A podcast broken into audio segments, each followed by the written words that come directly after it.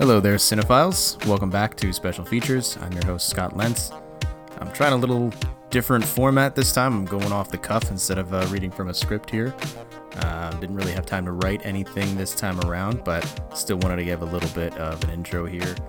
Uh, on this episode, I sit down with my good friend Al Monelli, who is a documentary filmmaker here in Lancaster, and uh, he just got back from LA premiering his documentary at the drive in at the TCL Chinese Theater, formerly known as Grauman Chinese Theater in Los Angeles. Uh, it's probably the most iconic movie theater in the world, uh, so that is uh, quite a exhilarating experience for any filmmaker. Uh, personally, I, I, can't speak for everybody here, but I think most people who uh, decide they want to be filmmakers, you know, naturally everybody grows up thinking that they're uh, going to show their movies in theaters. Um, and uh, that's, you know, what you grew up watching, so that's what you ultimately want to do. Uh, a lot of people, when they first become filmmakers, uh, they start uh, going to film festivals. Uh, you've got your big ones, your Sundance, your Tribeca, your South by Southwest, um, but there are literally thousands of film festivals out there. Uh, I use a, a, site called Film Freeway. Uh, there's also one called Withoutabox that connects you to all different kinds. And, you know, they're not all really the same. Not everything is just a film festival. A lot of them are really niche film festivals. They uh, cater to LGBTQ, they cater to sci fi, they cater to horror. Uh, there's all kinds of all over the country here, even in, in small towns. And the thing about it is, you can't just tell what is a good festival just really by looking at uh, what Film Freeway gives you, or just by where it is. Like some of the really cool film festivals happen in some of the you know locations that you wouldn't understand or, or wouldn't think uh, would house some of these great festivals. Like uh, I talked with Taryn on, on the last episode about we met at a film festival called the Indie Gathering, which is in Cleveland, which you don't think of when you think of film festivals. But it was a fun festival. It was at a hotel. They had really great mixers. They had some cool people there. Um, ultimately, you decide what you want to pursue as far as going to a film festival. It's it's up to you. Um, but this one in particular, um, anytime a film festival shows at a actual movie theater, that's always a big plus. Uh, that always gets them a lot of submissions. Um, several of them happen at TCL Chinese Theater. This one happened to called Dances with Films, which is where Al submitted it to uh, and which is great for him because it's really hard to get feature documentaries into film festivals in the first place. Uh, most of them, uh, it's hard to program festivals. Uh, you, you want to get as many of the submissions in as possible. Uh, so things that tend to be longer, um, it tends to be tougher to get into some of them. Usually the shorter the better. Uh, I had some trouble with a couple of shorts that I made that were a little over 20 minutes long, and it's harder to program those. So uh, it's it's just another testament to how great this film was at the drive-in uh, that Al did that got into as a feature documentary in a film festival like this. It was great to sit down and talk with him, and uh, he'll tell you all about it uh, in the episode here. Also, for this episode, we're going to change up the format a little bit here. We're going to go into one specific movie instead of kind of giving a more general conversation. Uh, I'm going to focus on one film, and we're going to try to dive as deep as we can into that one. Uh, for this one, I'm going to talk to Al about the movie Signs, uh, which is by M. Night Shyamalan, Philadelphia director, pretty local to where we make films in, in Lancaster. Um, we're going to play a game and uh, we're going to have some fun with it and uh, hopefully give you uh, some information you may not have known about the film. Uh, for my money, it's probably M. Night Shyamalan's best work, in, in my opinion. I think it's going to stand the test of time, kind of harkens back to the old Hitchcock uh, type thrillers. Um, so it's uh, it's one of my favorites, and, and I can't wait to talk to you about it. So uh, without any ado, here we go.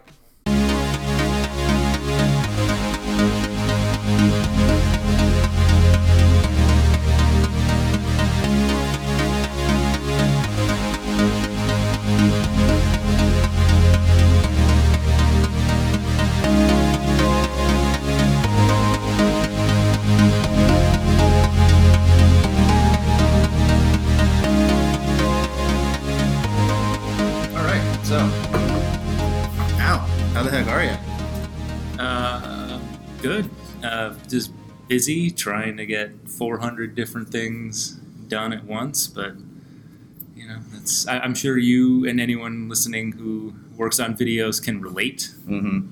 I was gonna say, coming back from LA, I was expecting you to look a little tanner, but I don't think you were there long enough. No, that really. 36 hours. So we we made uh, we made the most of it. Um, from when I landed until when I got on the plane, it was about 36 hours. But we crammed a lot in. You know, we went to the Hollywood Sign, Griffiths Observatory, had our screening. Um, so yeah, it was a pretty quick trip, but certainly, yeah, not enough to be uber tanned. Yeah, I guess that's the first thing I'm going to bust your balls on because I saw the pictures of, uh, of the screening, and uh, let's talk about you wearing cargo shorts to perhaps the most famous movie theater I- in the world. Yeah, I uh, I'm not a I'm not a blazer and and slacks guy. Um, I you know I, I I feel like in a way I was kind of like Kevin Smithing it in a I way. I was just had- going to say all you were missing was the hockey jersey. Yeah, I, well, I, I had the. I had the custom T-shirt with the, the film's logo on it. Um, but you know, it's it's hot there. I didn't want to wear pants, so cargo shorts it Yeah. is. My now my wife tells me that cargo shorts are no longer cool, but Were they ever? I mean, I don't know. I, I still like them. I mean, I, I need those extra pockets. They're functional. I, I, Yeah. I say all the time when I'm on set, I was like, this is one of the few professions you can have where it's acceptable to wear cargo shorts. Yes, You carry lenses around in cargo shorts, and all kinds of things. So they're, they, they're functional, but, you know. Um, so uh, tell me about the screening. How, how, how was it? I mean, that's got to be something that, uh, bucket list thing or No, you know, sure. something for, for Yeah. every filmmaker to have their, their film screen at formerly known as Grauman's Chinese Theater. Yeah. Now What it's it, TC? it's TCL now. Yeah, Okay. it's uh, Yeah. corporately corporately owned, as, as we all love. No. See, that's Um, like calling Yankee Stadium like Right. Well, I, I'm shocked Bank that of America Stadium. I'm shocked something that like Yankee Stadium isn't changed yet because Yeah. I feel like every in the NFL every stadium was Right. changed to like Let's you know, rename Fenway Park Yeah. Dunkin' Donuts Stadium. Like I think baseball because of their obsession with history is going to have a hard time you've got those that. few, Yeah. you know, fields. You had Veterans Stadium Yeah. in Philly, but and you know Yankee Stadium's going to stick there. Wrigley's going to stick. Fenway's going to stick, but Yeah. everywhere It, else, it'd be difficult to to replace those. nowhere else really has the the clout kind of thing. Dodger Stadium, I guess. Yeah. that'll that'll stick around. So, so tell So- me tell me all about it. Yeah, so it was part of the Dances with Films film festival, um, and they host it at the at the Chinese Theater every year. And uh, honestly, like the the reason I submitted to that festival is like because that you know, and you know they they get quite a bit of submissions, so it was nice to be chosen. It wasn't the most competitive film festival that we got into. Um, it got about 2,000 submissions, and they picked about That's not bad. yeah they picked about I think overall they picked like 200 films, but only like a couple of feature docs. So it was nice to be one of those feature docs. Um, but the festival's super well run.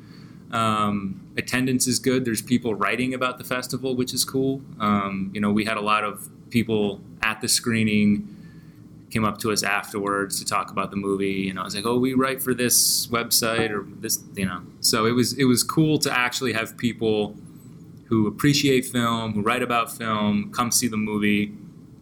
Um, and then obviously, you know, there's people there just interested in movies off the street. So uh, we had a nice mix of people, and uh, we did a Q&A afterwards. But the whole thing, and I, and I mentioned this during the Q&A, the whole thing almost didn't happen because I my dad had open heart surgery on Monday of that week. Mm. So he had been waiting to get this operation done, and it was like a major operation. Like they had to replace a bunch of things, and the, the procedure ended up taking 15 hours. So yeah, it, it was fucking brutal. Wow.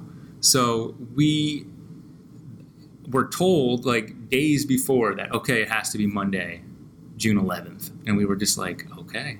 And my dad knew about my screening, and he actually asked the doctor if they could move his heart surgery, so I didn't have to worry about potentially missing Wow. my screening. Like that's the level of my dad's like support and care. And like I, I know I'm super lucky with. Like I know there's people out there whose parents just didn't care or support their endeavors. Um, So I, I, that's just that's him. That's my dad, and he ended up having it on the, that Monday because they had to do it then, and he survived. And it was a 15 hour procedure, and he we didn't know if he was going to survive. Like It's never He- guaranteed with with heart. yeah, and with the amount of stuff, like the doctors kept telling us, this is a very risky procedure. So he basically like said goodbye to us almost, and it was like scary and it was sad, and he he survived and he made it, and we, you know, I ended up going the next day, getting on a flight to California. You know, and my, you know, they're sending me pictures of my dad, you know, looking good, being, you know, healthy. So he was So out he was good. time Yeah, yeah, yeah, yeah. I, Yeah, seen him. Yeah, yeah. So um, I think I'll always remember this trip and this screening in conjunction with my dad. So I think it'll always have a special place, not just because it was in Los Angeles or it was at the Chinese theater, but just because, you know, what it took to get there and what we went through. Um, Yeah, you're so, gonna remember it for all the reasons you didn't think yeah. you would remember it. Yeah. Um, so you took a couple of the guys out there with you.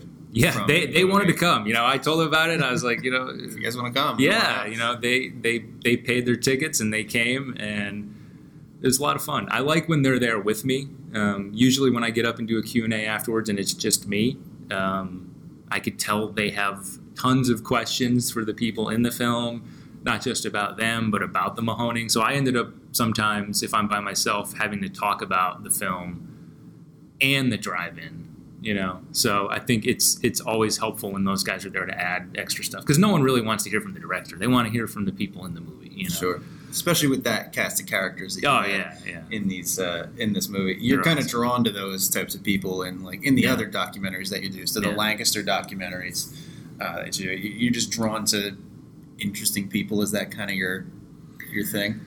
Yeah, I, I'm more. Every film I make deals with a theme that I'm sort of like struggling with in my life. So it wouldn't seem that way when you watch them, but everyone like there. I don't just make. I'm not just oh this is an interesting person. Like I know plenty of interesting people that I haven't made documentaries about yet because I haven't found that like personal way in, if that makes sense. Like a like okay, there this is a theme or, or something here that I struggle with. So, um, but yeah, I mean, I, I I feel like every every one I try to find people that there's like a bunch. It's like a checklist, you know. It's like uh, they have to have this, this, and this, and you know. Usually, it's people doing something. Um, not nec- something not ordinary, not everyday run of the mill, and they do it no matter what, and they have passion. Because I think people with passion is what interests me because that's what I am. Um, that's how I feel.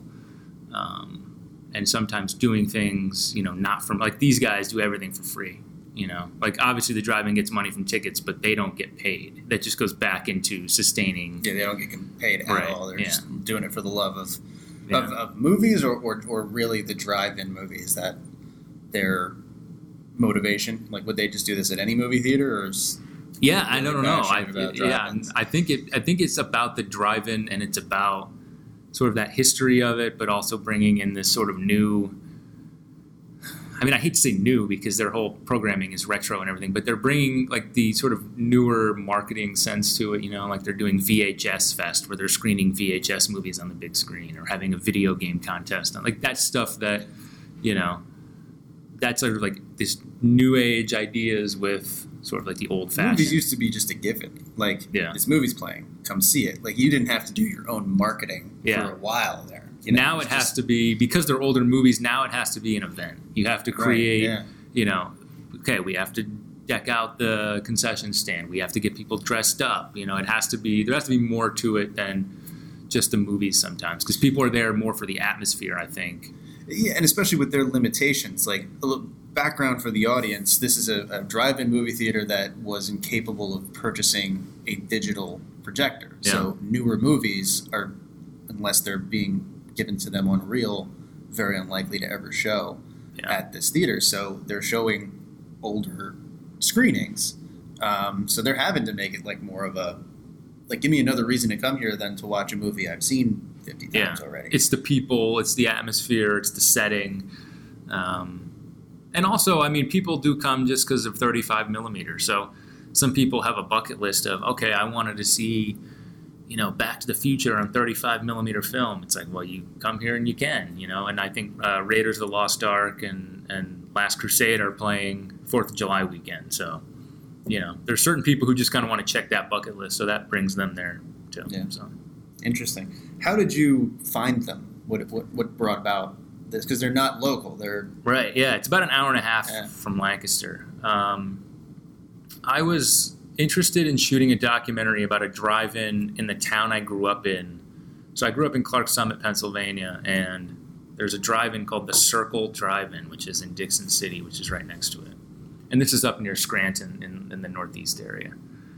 And started filming with them, but they, they were like too I don't know, like they were too professional. You know, like the guy, the, manager was like, "I'd like you to come back when we're all wearing our polos," and, and like, I guess they have like matching polos with like the the drive-in logo, and like that's fine, like that's their business model. But they are they seemed like more of a put together corporate style drive-in, even though they're not corporate.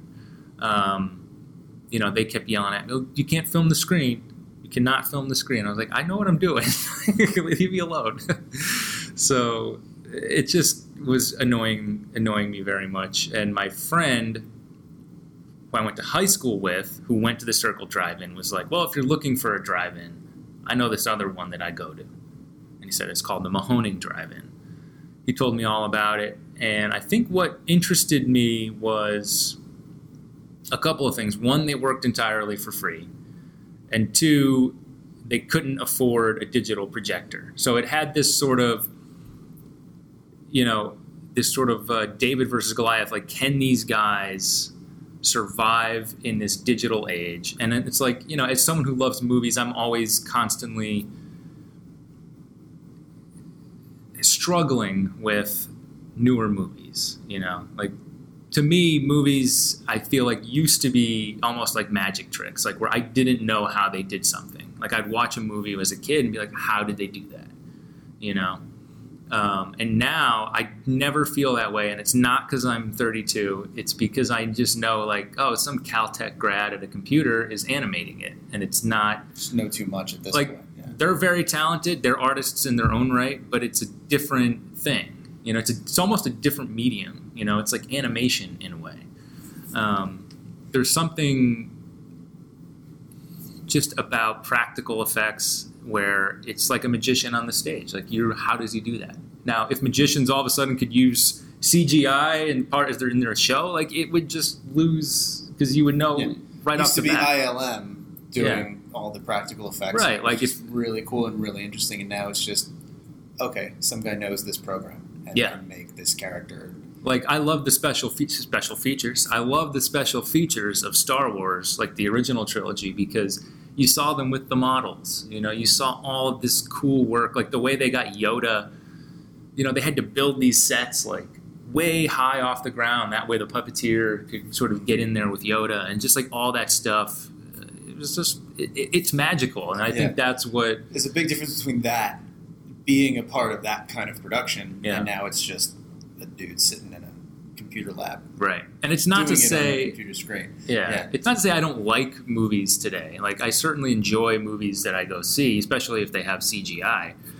It's just there's a, a there's something missing where it doesn't sit with me as long. And it's it's rare. Like there's usually like one or two movies a year that just sit with me for a little while and I think about them and, and, and want to revisit them and you know, I'm like looking at the soundtrack and the, like all that, like what I used to do when I was a kid, like that obsessive, you know, I just try to cultivate everything in from that Yeah, film. I think you said it's less magical. Like, Yeah. There used to be movie magic Yeah. that made these things happen, and, and you know, it's just it just works differently, and it's so much more of the the good films probably come in narratives and right. Like there's a lot more on the writing now, um, just because the the special effects are just kind of a given with Yeah. most movies. It's almost you have to have them if you're in any like certain type of genre, like sci-fi or. You have to have good Yeah. special effects, or else it's like, well, what are you doing? like, you have to be really creative in the writing process.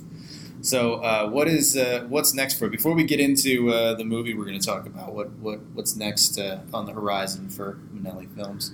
Um, well, a lot of things. You know, there's, there's sort of like two sides to it. There's the projects that I'm working on for businesses, for people, stuff like that. Um, I just did a, a, piece for Jess King, who's running for Congress in the area. Um, I think that's going to be released today, actually. Um, so, like stuff like that. Like I'm trying to build um, the sort of company more in terms of what I do. Then there's the other side. There's the things that I do for pleasure, which currently I'm trying to finish editing my next short documentary, which is about California Video, which right, just I'm excited about that.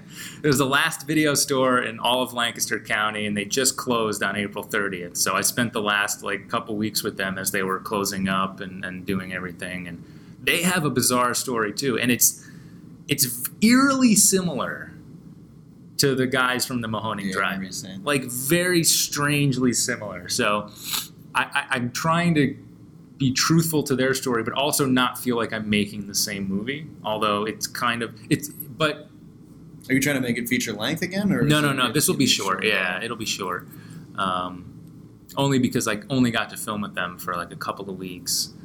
Um, so I mean, I guess I could turn it into a feature if I wanted to keep shooting now and see what they were doing. But I feel like the interesting part to me was um, the closing of the video store because the, the film is actually about death and it's about me being unable to cope with death and you know the, they talk about it as it's a death you know like some of the stories death they share rental stores. yeah, and just like the closing of the store, and you know, the one woman talks about, well, it has to happen to make way for the new. That's why people have to die, and that's why things have to close and things have to stop and end. So when she said that, like that was a real trigger for me. You know, because I'm I'm definitely born in the wrong generation. I feel like I, I should have been born a long time ago. I'm very old fashioned um, in terms of my like pop culture interests, not my politics. I was gonna say old fashioned yet cargo shorts, like Yes, Okay. exactly, right. Um, so I think for me, this will be a very cathartic film and cathartic story, Sure. but maybe not for other people, but certainly for me. So. Do you feel like you stick with documentary? Like that's because you're great at it. Is that where you kind of want to stay, or do you, you ever see yourself doing something more narrative? Um, I I like guess not narrative, like right. I know what you mean. Yeah, I know what you mean. Um, you know, I, I have ideas. I have you know short and feature ideas for narrative, but I think what I like about documentaries is I I don't I I could just go out and do it. You know, like with narratives, I feel like I need to get a cast, a crew, a budget. You know, work with everyone's schedule. With the documentaries, and the reason I wanted to do the reason I wanted to jump into a feature with the drive-in documentary was because I was just tired of waiting for everything to come together. I just wanted to go out and make it. And I think that's what I like about documentaries is I can just start making it. It's a solo kind of Yeah, and fly solo. you know, I they're very personal to me. Like I'm using, like I, said- I tell them all- this all the time. I use other people to tell stories about myself. So, um, so yeah. I mean, it's it it, it is interesting the, the difference between the two documentary versus uh, scripted because I've done mostly scripted, but then in watching your stuff and a couple of other people that have done sort of documentary things, it's given me like I kind of want to try it because I, I want to see if I have that same kind of spark that you're talking about, Yeah. where you just find yourself in the in the people that you're you're uh, talking to and, and bring that out. So I'm, I'm giving it a go. I can't wait to. Some, some, I some can't wait to see it. of it. because there you can make a personal film about someone else's story. Sure. You know, like you, I treat them like narrative films. In a What's way. exactly what you're trying to do? You're trying Yeah. to give the audience a very personal view Yeah. of that person, and that can really only be filtered through you hmm as the filmmaker. So um, we're all looking forward to that. Where can we find all of these things that you're making? Well, the short documentaries um, that I do for Lancaster, which is my Lancaster documentaries series. That's you can go on Facebook, you know, just search Lancaster documentaries or facebook.com slash lankdocs um, or my website, monellifilms.com. Um, that's where pretty much everything is put on that website. Mhm. So Are you worth following on on Twitter or, or Um, Instagram? Like you personally? Instagram, yeah, I post quite often on Instagram. I mean, not every day, but you know, enough to stay relevant Okay. on social media.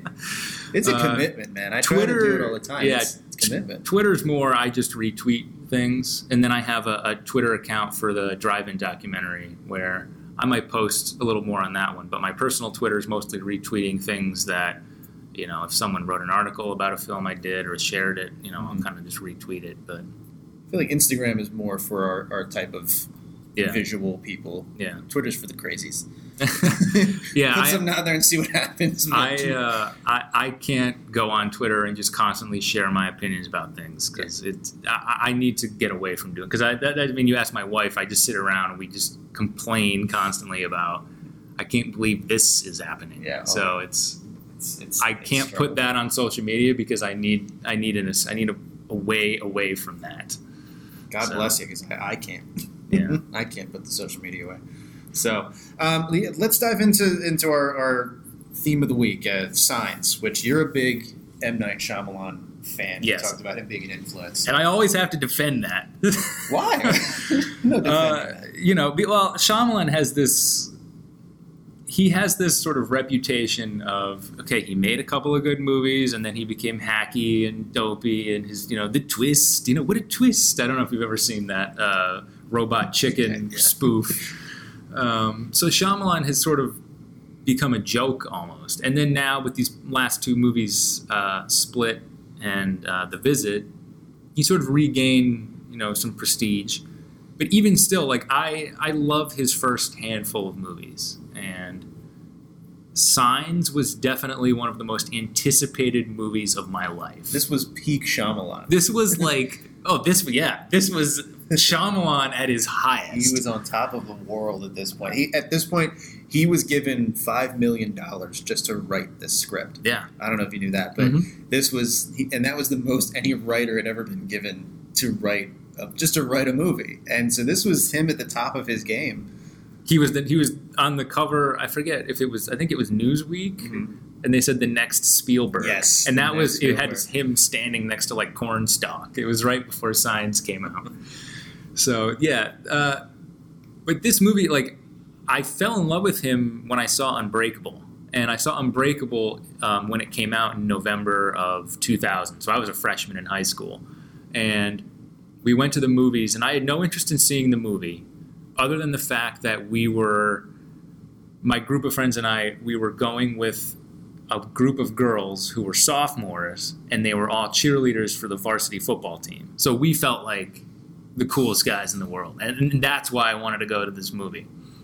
You know, we all had like one of the girls that we had a crush on, so it was purely, I'm gonna hang out with older. We're not going to watch this. Right. We're going to. Yeah.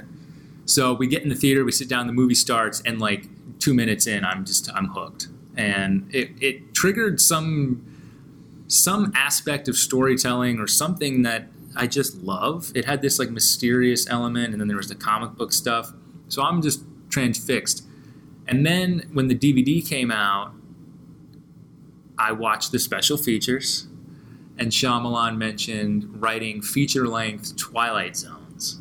So this caused me to get into the Twilight Zone. So because of that, you know, I, I already loved Sixth Sense and Unbreakable, and then I got into the Twilight Zone, and then he announces, okay, my next movie is going to be Signs, and it's about crop circles, and I'm just like exploding. like this is because I love you know Edgar Allan Poe and, and and Twilight Zone, like mystery type stuff, and I, like this could have been the best idea I've ever heard. I was I was all in.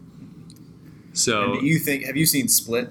yeah, yeah. Do- Are, are you in the camp, or you think it's a it's like the Unbreakable sequel? Because a lot of people are putting the two uh, posters next to each other, and the the juxtaposition of the cracks in the like glass, so to speak, like match up. Have Oh, that's that interesting. before? No, so I some haven't. people are trying to say it's like a de facto sequel or something like that. So it it definitely I feel like he wrote it and made it just as it was, and then I feel like they, you know, I feel like he took ideas maybe from his because he said he always had ideas for an Unbreakable sequel, and I feel like he took some of those ideas and made Split, and then Blumhouse looked at it and said, you know what, like, what if we add on this sort of David Dunn tag at the end and kind of put it into the Unbreakable universe, but as a secret. And I remember in the theater when I saw this, and I lo- I liked the movie. You know, it's not one of my favorite Shyamalan movies, but I liked it. And then all of a sudden I heard the Unbreakable theme, and I'm like, what the hell's going on? Why is the Unbreakable theme playing?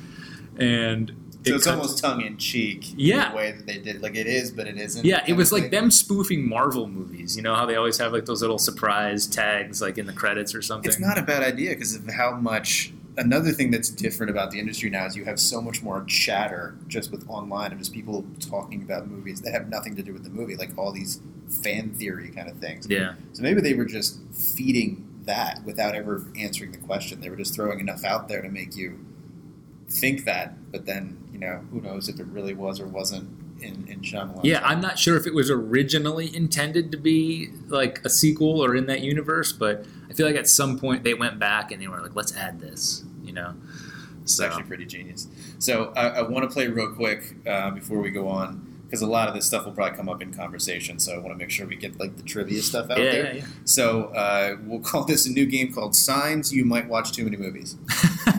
and it, it, it is in the same way of two truths and a lie. So I'm going to say three things. The first one's kind of multiple choice, but I'm going to say three things, and you have to tell me which one is not true about the production of this. so two of them are true and Two one of them, of them true, is one not. of them is not true. Okay, All right. So, uh, first one is kind of like a multiple choice, but it's still two true and one are false. So, the part of, of Graham Hess, played by Mel Gibson, was originally offered to two other actors.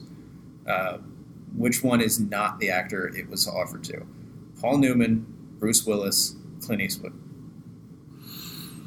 Mm, that's a good one. Because I've watched all of the special features on the DVD for Okay. Signs, and I don't remember that ever being mentioned. I would guess Paul Newman. Bruce Willis. Oh, okay. Yeah, so Shyamalan said he originally envisioned the character as an older ty- Hmm. type of dad. Yeah. So it was originally offered to Paul Newman, who turned it down. Then Clint Eastwood turned it down. And then he went to Mel Gibson because he said Mel Gibson seemed like the kind of guy who would defend his family at all costs. Paul Newman would have been good. I think He Clint, would have been. Clint Eastwood brings too much. Like he, he's too like he's cartoony He's too- now. you can't not see Clint Eastwood. yeah, he and he's got just- he's just got that way of talking. You know, like it, I don't think that would have worked. Right. So next two truths and a lie. Uh, a. M. Night Shyamalan came up with the idea for the film when he heard strange static coming through a baby monitor at his friend's house. The Delaware Valley College, where the film was shot, was so impressed with the method used by the crew to grow corn so fast that they added it to their agriculture curriculum. Or C, when Abigail Breslin auditioned, a dog with the same name as her character, Bo, became so attached to her that it tried to leave with her. I'm gonna say C is the false one. That is true, actually. Oh, what's the so A was was A A was the false one. and Yeah. what was that one again? That was where he came up with the idea when he heard static coming through the baby monitor. Oh, okay. I feel I feel like I could see him. it's such a part of the movie. Yeah, it's a pivotal because I remember him talking about how that's just such a pivotal scene, and he thought it was going to get edited out, but I could see him like having that happen and be like, "Oh, that's a great story." I'm gonna write that down. It does seem it's so M Night Shyamalan Yeah, just yeah. coming up with that. Like he'd just be at his friend's house and he hears something. He's like, "Wait, nobody move!" so run home and grab my notepad. But the, the most interesting one I thought was where they they just had this way that I guess the college didn't know where they grew this corn so fast. So you saw in the behind the scenes features, you know Yeah. why they chose corn over wheat. Because Yeah. most of this the uh, crop circles, I guess, were in wheat fields. Yeah, But but it didn't it, like to bend. It, it just doesn't look as. I remember them saying bending corn is much more like the look of it looks. You know, it it seems like oh people couldn't do that. Right, it seems know? inhuman, and it Yeah. was just it was taller. So the, Yeah. the scenes when he's out in the cornfields and he hears everything running Yeah. around, it just felt so much more daunting. But they they were, I guess, these filmmakers were better at growing corn. this college that teaches agriculture that they had to add it. I find that so interesting. Yeah, that's awesome. All right, next one. Uh, two truths and a lie. A. Mark Ruffalo, who was originally cast as Merrill, had a dream that he developed a brain tumor while shooting. and the next day he went to the doctor and was diagnosed with an actual brain tumor?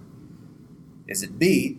Shyamalan originally used a woman for the motion capture of the aliens, but later changed his mind and replaced the motion capture with Philadelphia Eagles wide receiver Freddie Mitchell. or C, in order to limit the use of CGI, crew members actually made crop circles in the cornfields.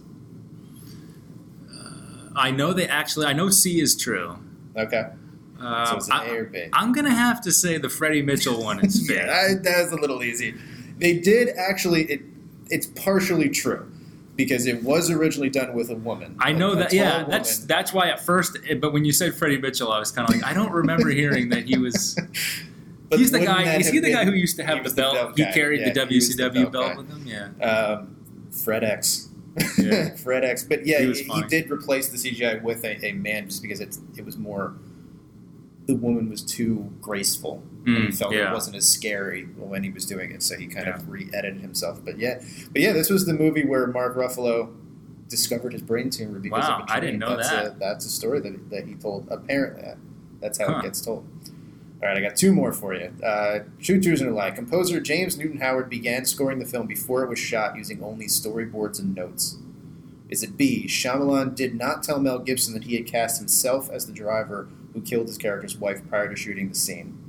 Or C. Roger Ebert called Signs a valiant attempt at replacing the suspense tactics of Shyamalan's favorite director Alfred Hitchcock, but comes up just short. C is false. That is that is Yeah. correct. Yeah, that sounds. I could see, could see Ebert saying that, but I think Ebert liked the movie. he did. He did Um, like the. movie. I think the DVD has a. It's a quote. I think I don't know if it's from him or if it's from Richard Roeper, but saying it's like a modern day Twilight Zone or something. There was some kind of like good quote on the box. yeah. from them. Um, I, I think I read that the the major influences for it were Birds, um, Twilight Zone, And Night of the Living Dead. Night of the Living Dead, and I think want to say Close Encounters of the Third Kind. I want to say that was another one, but yeah, Hitchcock was definitely, and it feels very, it's a very Hitchcock type film. Oh, yeah, the way yeah. that it's that it's done. Yeah. Um, all right, last one. Two truths and a lie. Is it A? Two crew members fled the set while filming scenes in the cornfield because the practical effects spooked them. Is it B? Shyamalan was so secretive about the script that Mel Gibson joked it came with a padlock. Or C? 90 minutes into the film, the aliens have only been on screen for 11 seconds. I'd say A is false. That is correct. A is false. But believe that's where I say it's so Hitchcock because 90 minutes into the film, Yeah. and the aliens, the, the scary part of this film, have only actually been on screen for 11 seconds. And that was sort of the the Jaws effect as well. Mm-hmm. You know, like not showing. I mean, but Spielberg, it was a practical reason he couldn't show the shark because it just didn't. that was work. actually what led to that, that quote you told about where they called, or the, the thing on the cover where they called him the next Spielberg because that is Oh, such okay. a Spielberg move. And Yeah. the same thing in Close Encounters of the Third Kind where you don't really see aliens all that much. It was just so um, it creates more terror from within than giving you some kind of jump Yeah, from I agree. out, from outside of it. So yeah, that was uh, that was my first attempt at a game. So that was fun. we'll see if that. I goes. learned a lot about one of my favorite. Well, I, I wouldn't put it in like my top ten of favorite movies or anything, but Signs will always have a special place in my heart because I was 16. I was just sort of, I had fallen in love with filmmaking at this point. It, I knew it's what I wanted to do, and this was like the first movie that really I just I wanted to see so bad. It's such a that's and that's such a cool moment as if like right after you realize it's what you want to do, you're just this sponge yeah, that you just start looking at movies completely different because now you're not watching the movie, now you're studying it. Now you're just falling over like you said with Unbreakable. You're just something clicks in you and you're just soaking it in. For me, this was this was peak Shyamalan for me. Sixth Sense was probably the thing he's going to get most remembered for yeah, just because of the twist. Um, but this was just an, an exercise, and he called it the easiest movie for him to make. Unbreakable, he said, was his favorite, but Signs was the easiest, just because everything kind of fell directly into place with control he had over the set and uh, and that sort of thing. But it just it brings back that Hitchcock level of the long shots that don't break, that you're just hearing things and the sound and all that. It almost felt um, almost like War of the Worlds in a certain way because it Yeah. had this big. The Earth is being invaded, but you're only seeing it from, from the perspective of this one very and Christian that's it, it's funny you mentioned that because that's a description I've been kind of giving to my drive-in documentary where the film versus digital is a very big topic. It's you know, and and but we're only following this one tiny drive-in. we don't interview anyone else. We don't care You're talking it- industry people. You're right. There's to- no other you know context other than you're. It's just this specific story, and I think to make something today. Because we've seen so much, I feel like that's a great way to approach something. You know, these very niche stories that, well, this is the only, like, there's been documentaries about drive-ins and documentaries about film versus digital, but never this group of guys. You know, so um, that's one thing I like about Signs is there's not a zillion. It, it's very focused. It keeps you very hermetically sealed within this family. So. Um, yeah, I wouldn't call it like a, it's certainly not his best movie. It's not a perfect movie. Um, you know, I think everyone kind of laughs at the fact that water is what kills the the aliens. Which is why I go back to War of the Worlds. Isn't that what did them in in War of the Worlds? Is, is water or something? Or But it just it, it- from the way that it was shown, I feel like there's there's water in the atmosphere. Like mm-hmm. our our ecosystem is, and our most of our planet is water. yeah, You know, so people were like. I think people make an appropriate joke where it's like, why would these aliens were stupid? Like, so simple. They yeah. get trapped in a in a pantry, and they come to a planet that's predominantly water. It took all that time to build a ship Yeah, to come here to invade to terrorize people for weeks. Oh no, water! Yeah. not water. Not I mean, it could have been something else, you know. Like, it, But if water, like, was their downfall? Yeah. If they knew, or I- I don't know if they knew it, but at that, why would they come to a planet that is seventy percent Right. water, and, and attack beings that are ninety percent water? Like, yeah, that. like one of them is on the ship. Like, damn you, Carl! yeah, I mean, when, that was supposed to do the when they got out of time. yeah, when they got out of their ship, they should have realized there's water in the atmosphere. Like something should be happening to them, but. You know, we, we won't. nip- I I understand what Shyamalan was going for. He wanted it to be a primitive way to kill them. Right. to show that they had all this technology to come, and it was a very simple because I guess you know it's making that message. It's it's usually the simplest of They explanations or didn't need reasons. to build Pacific Rim Right. robots. All we needed was a squirt gun. and- Exactly. and we're good. Um, but uh, e- even that, yeah, it, it, it it's a little bit of a plot hole, but it, it does kind of bring the other part that kind of made me laugh is the premonition, the swing away, yeah, yeah. Merrill, the premonition kind of thing, Now- like that. It's again the idea is fine. I think where her dying words are in some way going to help them out of a situation. I just think it was the the the choice of what those words were and the fact that it was a baseball bat. Like right. Yeah. You know what I mean? Like, it, if it was something more specific, like what she said something totally random, and then it played, like it might have. I feel like there was an appropriate way to supposed put be- I'm that. trying to remember because it's been a while since I've seen it. But Merrill is supposed to be. He was a baseball player. Correct. wasn't? Yeah, he had the bat on the wall, which they yeah. referenced earlier in the movie. Yeah. He had, you know, the home run record, but he also had the strikeout record. So Uh-huh. he was kind of he wasn't very good. Um, but yeah, it just yeah, the fact that like he needed to be told to take a bat off the wall. Mhm. like I feel like instinctually you might have I don't know. Maybe it was giving permission to Right. fight the aliens Something and like not that, necessarily use the bat. It was you can fight him, fight him. He's going to beat the crap out of this alien. Yeah. Kind of thing. And the alien has like a little Spider-Man thing on his arm yeah, the kid out. early days of CGI, yeah, it's not a very good alien. and it was but- so like, and you said it before, like the uh, the Shyamalan was really trying to make this as practical as possible. Like he Yeah. he was trying to avoid as much CGI as he possibly could, which may or may not have been tied to the reason that the aliens weren't on screen for all that much because he just he knew they were going to have to be some sort of CGI. But um, even going back, like I'm not a horror genre kind of guy. I do appreciate the kind of the classic ones almost that kind of fall on the cusp, like this one does, where it's like horror thriller, like a it, like a Hitchcock. It almost doesn't feel like a horror movie, and I don't think it's really, yeah, I wouldn't classify that way. that way. but it's it, but it's got the the terror element of it, Yeah. which is like a Hitchcock. So it really kind of stands on on that ground, and I think it does stand the test of time, being that because you can watch it now, and even with all the movies now that have the CGI, this without all of that still, you know, achieves the the same type of. You can watch it now Yeah. and still kind of have that same, even though you know what's going to happen, you still get that same type of emotion, type of fear that builds in you, and that's just a testament to direction on that uh, on that level that is hard to achieve. It you, it can't be done cheaply. Yeah. and it's it's a it's a great accomplishment there. Um, It kind of reminds me of A Quiet Place. Did you see that? I haven't seen it. I, I've read Okay. about it. I've heard about it. I won't tell you much But about it, but it, it has that feeling of you don't see the monsters very much Mhm.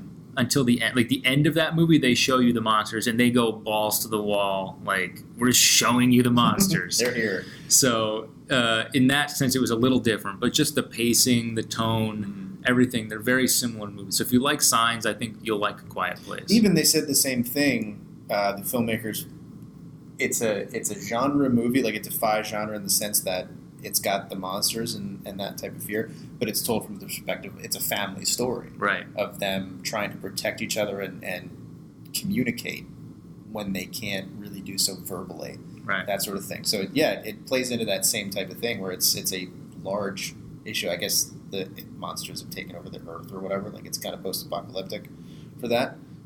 But it's you're just seeing one family. You're not seeing everybody World War Z kind of thing. Yeah, I think what works about Signs, and I think why it seems also Spielbergian, um, not just the lack of showing um, the aliens, but Shyamalan's early films, and even The Sixth Sense has this. There is a tremendous sense of heart Mm-hmm. and a little bit of wonder that goes into his films mixed with the terror. And he blends them perfectly in probably his first three, maybe four movies. Um, I know a lot of people don't like The Village. I love The Village. but he has this sense of, you know, you're, you're scared, but there's also this very, like, sweet story going on. You know, like in Unbreakable, he was this guy who was just who didn't feel like he was contributing or didn't know what he was supposed to be doing in his life. And then when he discovers that his relationship gets better and that is more interesting to me than the, the sort of surface mm-hmm. story that's happening. And in signs it's a guy who loses his faith because his wife is killed. And he's a, he was a priest too which makes it even you know you feel like a priest is not going to lose his faith over something like that but it's so it's a very tragic story and this brings him this restores his faith. So it's a sort of beautiful subtextual story and just the way he treats characters and treats everything he, he shoots it the way spielberg did with the sort of you're kind of looking up and and it's very uh, yeah it just has a little bit of wonder mixed in there you know like you're kind of like Joaquin Phoenix's character was so taken by the aliens early on in the movie. Like he was obsessed with watching them. You know, he had that The sort of scene in the in was it coat closet? Yeah. that he's in Yeah, when yeah. he sees the footage from Brazil. That's still one of the most terror. That still makes me jump and makes me just like freak. Like, Vamonos, Vamonos. Like if I'm watching that in the dark, like I'm just like looking around me, like it's it's still one of the most terrifying things I've ever seen on film. So Uh, I think that's why, for me, why his early films worked, and then he kind of got away from that in the middle of his career and started doing other things. And I don't, as much as I liked Split and The Visit, I still feel like they fall short in that, you know, quality that I was just talking about. It's hard to recapture, especially if Yeah. you do it early. Yeah, You know, I feel like then- that was his peak, and he can still make good movies, but I don't know if he'll ever make something quite like those first, you know, three, four movies. Yeah, um, we'll see. He's uh, he's still still a young. Yeah, I, guy, I so love him. I, I, I will always go see his movies. and he's a Philly guy, so I gotta Yeah. always root for for the, the Pennsylvania filmmakers, and especially because he has stayed. yeah, Everything is set in around Yeah. that area. He films in and around that area, that kind of thing. So that is something that I'll always appreciate. Well, thanks for being here, man. I, I really appreciate your insight. I can't wait to see what you've got going on thanks. in the future here. So Thanks for doing gonna- this. I've, I've been listening to, I, like I said, I listened to all of them. I didn't listen to the last one yet, but I'm going to listen to that um, very soon. And, you know, thanks. All right, end of podcast. And there you have it. Uh, I love talking to my filmmaker friends, uh, especially Al, who I think is one of the most talented documentary filmmakers that I've ever personally come in contact with. Um, if you want to see more of his work, uh, like he said in the episode, you can find him on Facebook, Lancaster Documentaries. Uh, he has a little bit on uh, Instagram, but most of his stuff is on Facebook. Uh, again, Lancaster Documentaries. He, he, tends to just walk the streets and find some of the most interesting people around Lancaster and just do some really cool stuff with them. Uh, his new one should be coming out pretty soon, uh, which is about the last uh, movie rental store in Lancaster County, which is fun for me because I used to go to movie rental stores all the time, and I'm kind of sad that they're gone. It's nice to have it on my TV, but there was just something about going in and picking out a, a DVD and browsing everything uh, right in front of you that was just uh, it was a reason to get out of the house and you know just kind of look at movies for a little while. So fun to see that. Uh, if you want to see more, you can follow us on social media on Instagram at Special Features Podcast, on Facebook at Special Features Podcast, uh, and we're on Twitter, not so much, but it's uh, at Spec Features Pod. Uh, if you want to see more. And uh, join us for our next episode. If you have an idea of what you want to be the next movie that we talk about, uh, find us on social media and, and let us know. Uh, we love hearing feedback. Until then, if I don't see you, good afternoon, good evening, and good night.